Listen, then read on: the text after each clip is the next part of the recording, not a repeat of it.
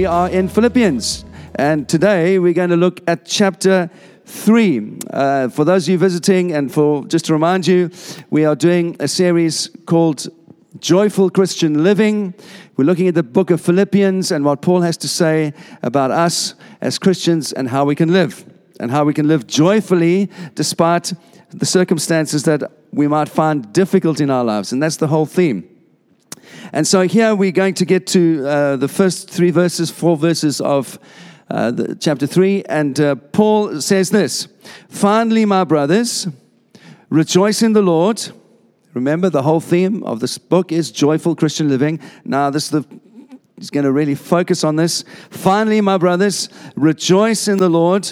To write the same things to you is no trouble for me, and it's a safe, it is safe for you, or it's a safeguard for you.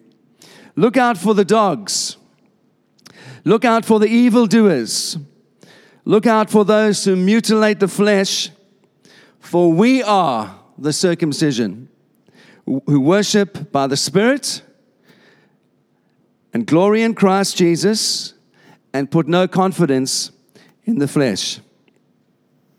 Very powerful, short little portion that we're going to look at this morning. So let me pray and then we're going to get into it. Father, I want to thank you for your word. I want to thank you, Lord, that you've ministered to us by your Spirit. We thank you for the time of worship where you spoke so clearly through different people and encouraged us. Thank you for the gift of music where we can just connect with you and sing of our love. And I want to thank you, Lord, now as we worship over your word, that you would bring life to us, that you would remind us of the, the absolute peace and joy that comes from resting in Jesus. Thank you for this word that is life. And I pray, Lord, that you'd help me to communicate simply and well this morning, that everyone would be encouraged and leave this place with their hearts lifted up. In Jesus' name I pray. Amen. So, remember, we've kind of just concluded chapter 2. And uh, in chapter 2, the beginning of chapter 2, what does Paul say? He says, I want you to have the same attitude as Jesus, all of you believers. Jesus didn't consider equality with God something to be grasped, but he laid all of that aside and he humbled himself and he came and he lived as a servant amongst you. He lived as a slave amongst you. And then he's, he gives some examples of the very thing that he's talking about through two people, Epaphroditus and Timothy. And he says, actually, these guys are the very example of what I've been talking about in Jesus this is the kind of thing you should look for in followers of Jesus. People like Timothy, people like Epaphroditus who are humble and they just get on and love the, the people of God and serve them. And he says those, those are the kind of people you want to follow. You want to they are examples to you. And we also looked last week at the amazing example that Paul is really in, in being so generous in exalting these other men and saying, actually, this is not my thing, this is our thing. We are a team, and I'm working with other people to see the kingdom of God come. And even though Paul is the apostle, even though he's the one who's the most gifted teacher and all that stuff, he, he lifts up these other guys and elevates them and says, they are men that are working with me. They are co laborers, he says of. Um, Epaphroditus, co workers, co laborers, co soldiers. I am with them in this mission for Christ.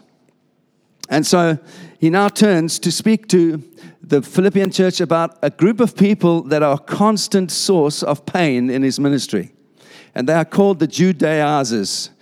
Uh, and um, he's very direct in this passage and very strong in this passage. But I want to begin by saying this.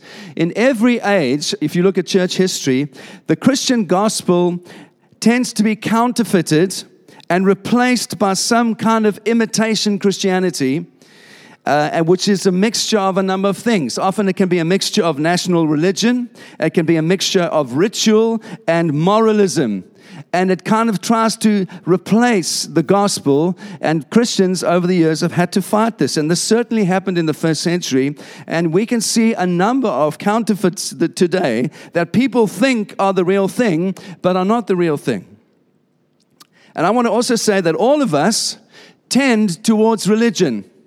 All of us tend to be religious. And so I want to say to you straight up this morning that even Christian moralism, even Christian religiosity, if I can use that word, is not the same as salvation by faith. It's not the same as resting in the work of Christ in your life. And Paul over and over in his writings, he deals with this over and over again. And we've studied some of these things in the last number of years. If you look at the book of Galatians, the whole book of Galatians is about the freedom that has been won for us in Christ, that we don't have to be legalistic um, in, in any kind of ritual way because Christ has bought freedom for us. And that's the whole book of Galatians. Paul also speaks about that in 1 Corinthians 7, 2 Corinthians 2, Colossians 2, Titus chapter 1. All over the, the, the letters that he writes is this amazing uh, story that he repeats over and over again that we are free in Christ that He has bought our freedom, that there's, uh, all of our sin has been paid for by the blood of Jesus, and what a wonderful name it is that we can just rest in the, in the work of Christ in our lives as we sang this morning, and we don't have to be anxious about doing the right thing because when we simply love Jesus, the right thing flows out of our lives in an extraordinary, spirit filled way. And that's the Christian life from the inside out. And so I believe that Paul is saying that Christian legalism is not Christianity at all. Even as a Christian, if you're relying on what you are doing, that's not true Christian faith. True Christian faith is in resting in what God has done and trusting that from the inside He transforms you and you live differently. It's a very different thing. And so there are a couple of things I want to point out here. Before Jesus came, salvation was nationalistic. What do I mean by that? Well, nearly all of the believers were found in the nation of Israel. Uh, it, it, was, it was nationalistic. Every male was required to be circumcised as a sign of being part of God's people. And in addition to that, every believer was required to obey the law of Moses as fully and as as uh, accurately as they could. And yet, after the coming of Jesus, there's a magnificent change happens, and the Israel of God is become something completely different. And I'd like to show how Paul points that out in this portion. And so, after Jesus comes, the first thing we, we, we must note is that salvation was no longer nationalistic. The people of God were no longer identified with just one nation. And Michael Eaton puts it like this He says, Israelite, Israelite cultural symbols were abolished as badges of salvation. In other words, Hasidic Jews would have tassels, they would have their hair cut in a certain way, they would wear certain clothes, they would wash in a certain way. Why? Those were symbols of the fact that they were the people of God. And those symbols, what they did culturally, pointed to the fact that they were set apart, that they were God's people. After Jesus, that no longer applies. Secondly, salvation is no longer ritualistic circumcision was no longer required to be a member of God's people. And in the Old Testament, even baptism was a channel for salvation. But now it becomes simply the physical, visible expression in, by faith of the promise of God. But it's not a, no longer a ritual by which you are saved. It is just an expression of faith that you have put your trust in the living Christ. Thirdly, salvation is no longer legalistic.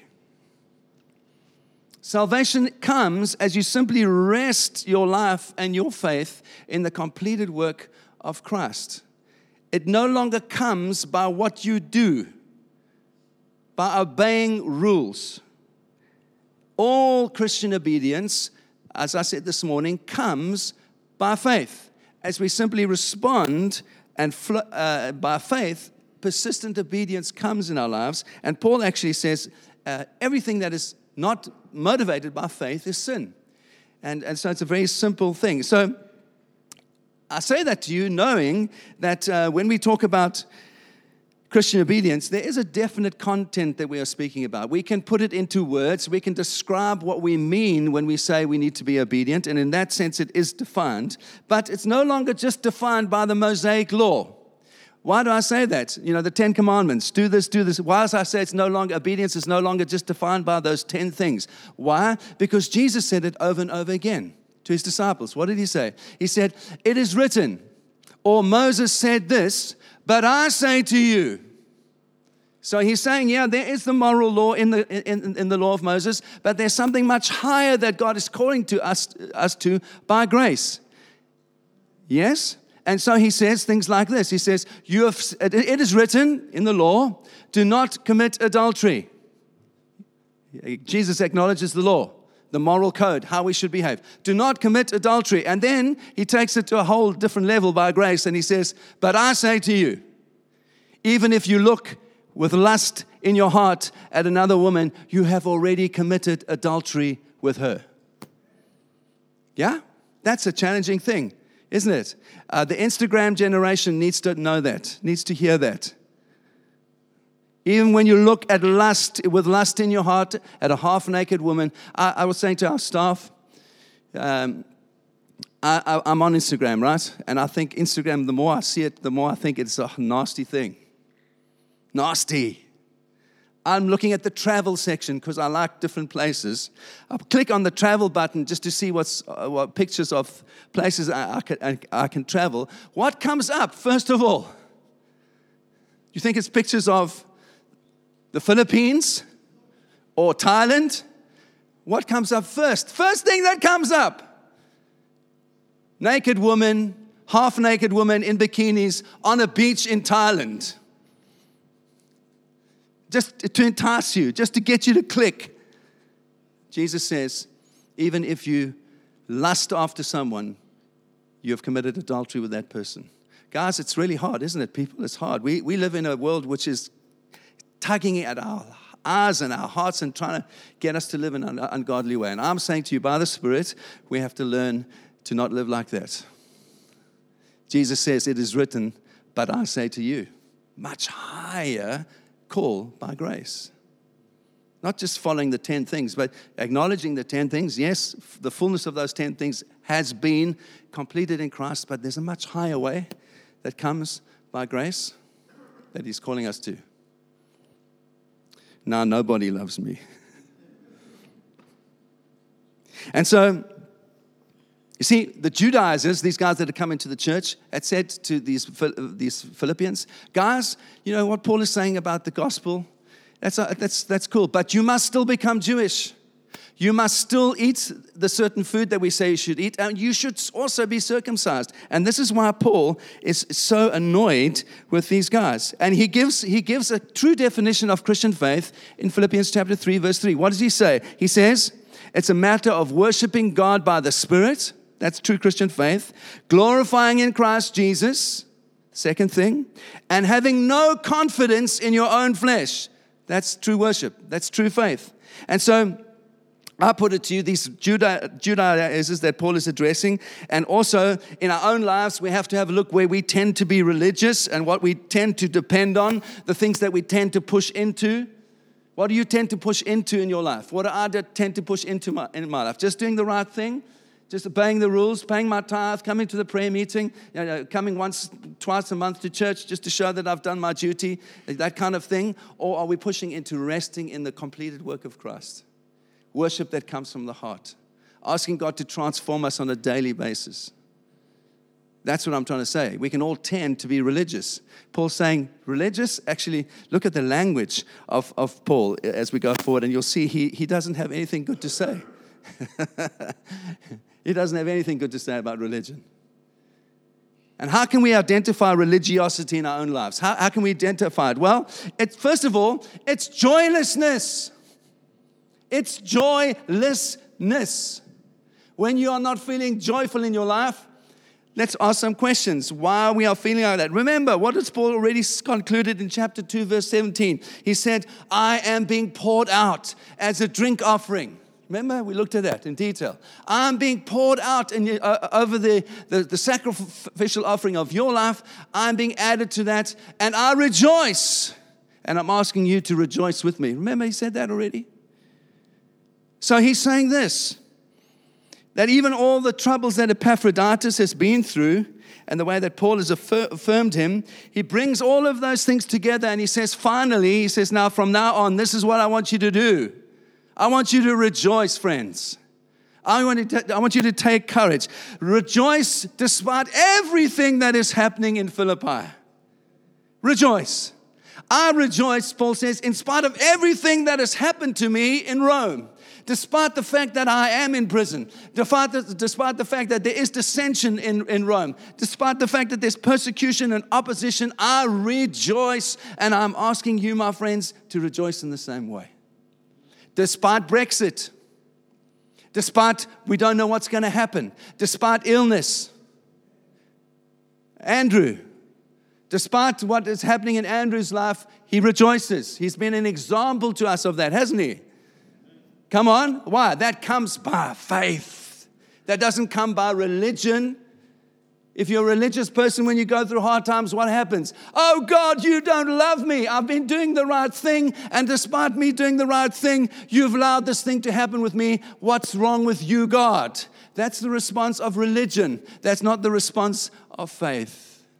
Faith says, despite all, yet my God slay me, yet will I rejoice. Yes? This is Christian faith. Deeply challenging. That's what Paul is saying. He's saying to his friends, rejoice, live joyfully, because that's what comes by faith. And he says that because religion lets you down in times of trouble, as I've, I've tried to say. If, you if, you, if, if, if you're a religious person, you can't sing in the storm. You can't sail with Jesus through the storm. You can't, you can't face the future with a smile on your face if you're a religious person. You can't, because it comes by faith. That's what Paul is trying to get them to see. So that's the first thing that I want you to, to, to, notice that the bottom line, after all that Paul has said about Epaphroditus and all that's happened, the bottom line, the, but the baseline for him is rejoice. The baseline for all of us in our lives is despite what is going on, good, bad, indifferent, the baseline is we rejoice. Why? Because we are in Christ and we rest in Him. Is this easy? No, but it comes by the power of the Holy Spirit as we rest in Jesus. Secondly, this wonderful gospel of freedom, of salvation by faith, by simply resting and trusting in Jesus, needs to be constantly reasserted and we need to be reminded of it. That's the second thing I want to say. Look at Paul's words in the second half of uh, verse 1. To write the same things to you is no trouble to me and it's a safeguard for you. In other words, Paul is saying, I've written of these things before. I've already spoken to you about these guys, the Judaizers, and I need to speak to you again about that. I want to remind you of these things that I've already spoken about. And so he's saying, I want you to stand against these people that say you have to add on to what Jesus has done. Whether it's by behaving in a certain way or eating certain food or obeying certain customs and festivals, no, it comes by faith in Christ alone. And Paul asserts that and reasserts that over and over again. And he says, they are poor imitations, and his language we're going to look at in a short, short while, but he's very strong about what he's saying. And I want to put it to you that we need to stand for the true gospel in our age.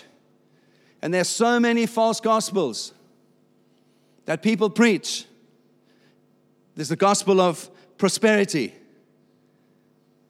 You can go online and read a whole lot of stuff about preachers that say God wants you to be healthy and wealthy and wise.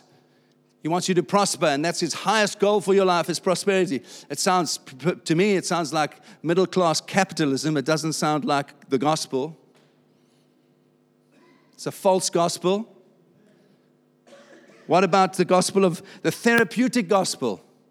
All God wants for you is to feel good, to feel good about yourself, feel good about your future, reach your full potential, be the person that you should be on the inside. The warrior on the inside must come out. That's what God has for you. That's the best plan that He has for your life. Therapeutic gospel. It's not the gospel of salvation by resting in Jesus, it's a false gospel.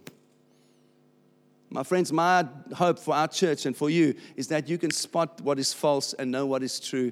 And when you spot what is false, not to give your heart to that thing. That's what Paul does over and over again. I want to remind you of this so that you don't go after it.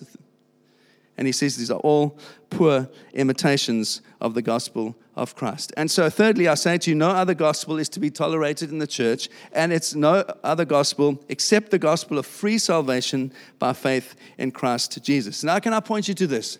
This, whenever when I read this, it kind of frightens me.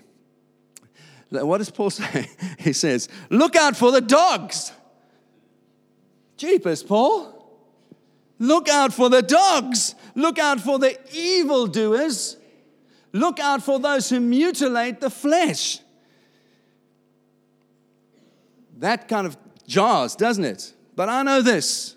When I read that sentence, I know this from all the other things I've read in the New Testament that Paul has written. Paul is a kind man, he's a loving man, he's a courteous man, he's a humble man.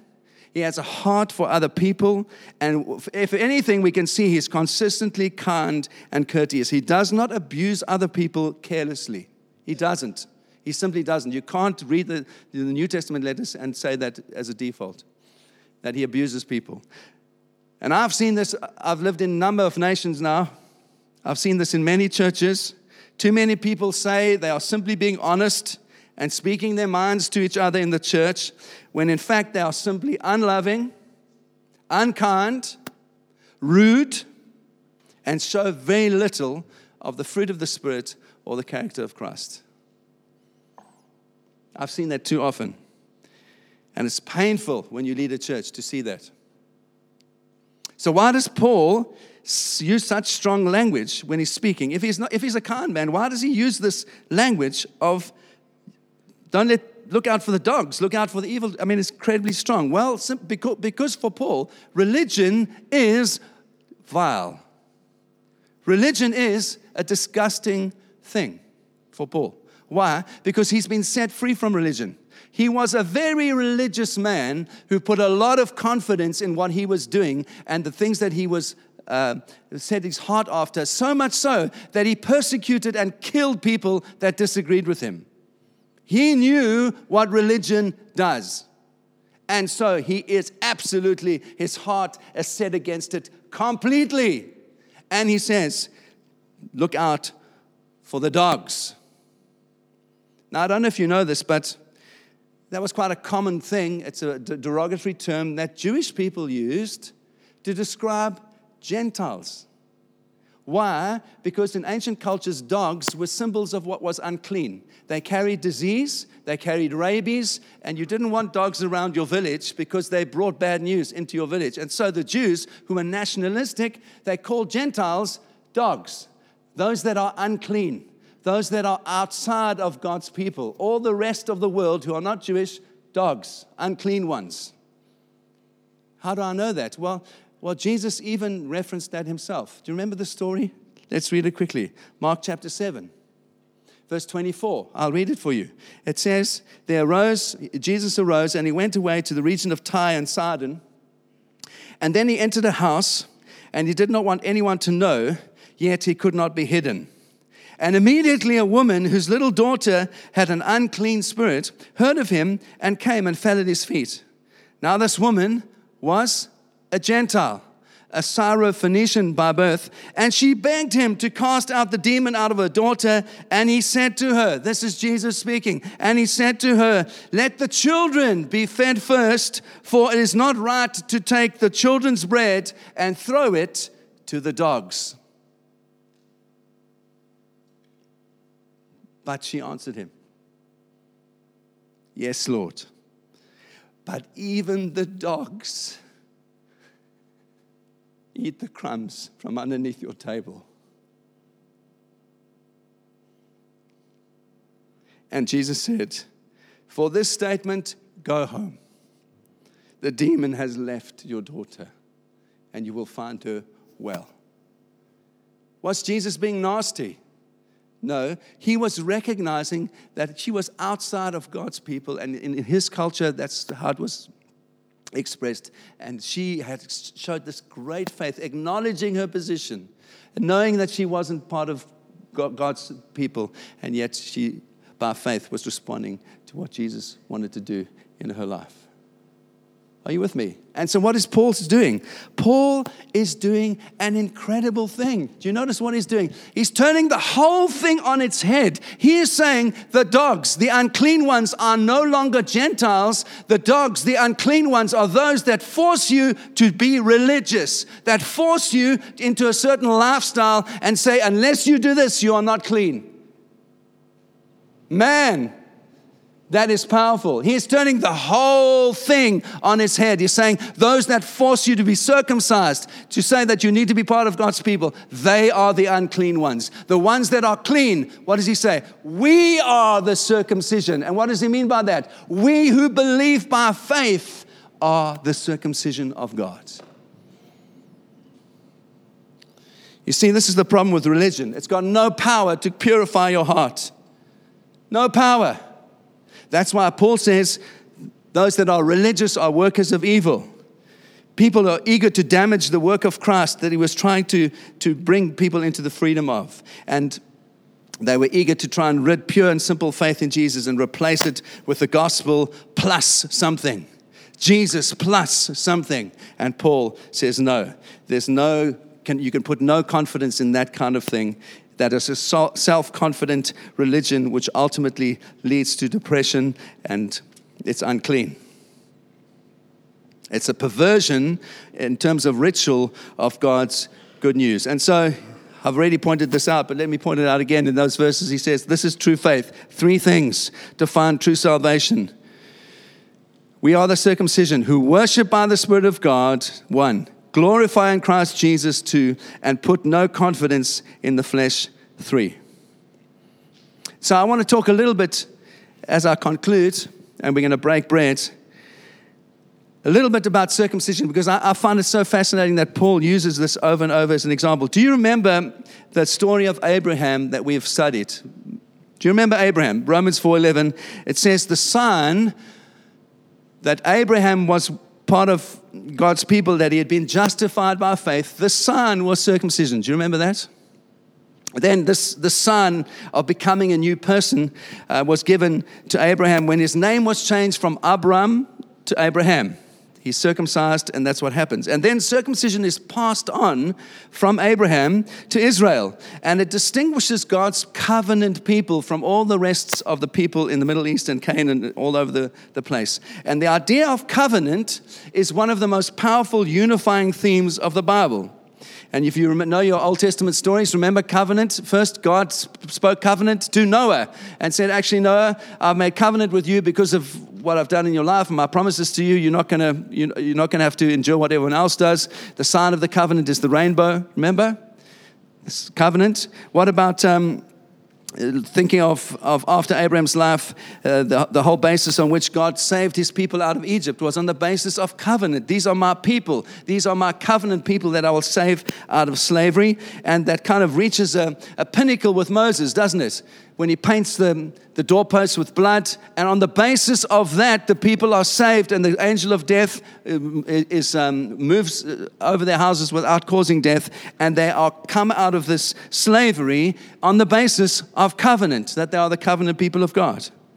And then if you look at the prophecies of Isaiah and Jeremiah and Ezekiel and all the, the prophets, they looked forward to what? They, their language is, we look forward to a new covenant a new covenant in which God forgives sin and remembers it no more. In fact, Ezekiel saw that new relationship with God and he said, God, in fact, in the, in the new covenant that God is going to do, He's going to take out your heart of stone and He's going to give you a heart of flesh and He's going to dwell within you. Do you remember Ezekiel prophesies that?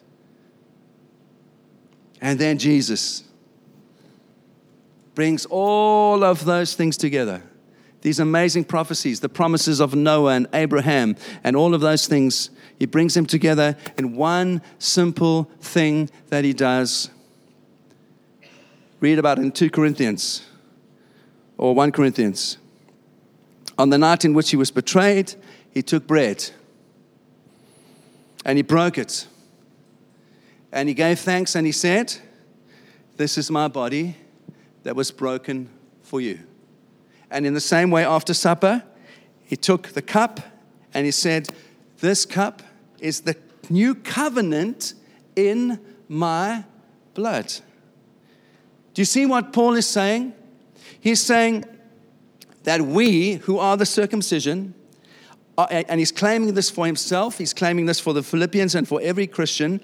He's saying that we who are the circumcision have the privilege of being the heirs of every single promise that God has made to his covenant people from the beginning of Genesis to now. Do you understand that?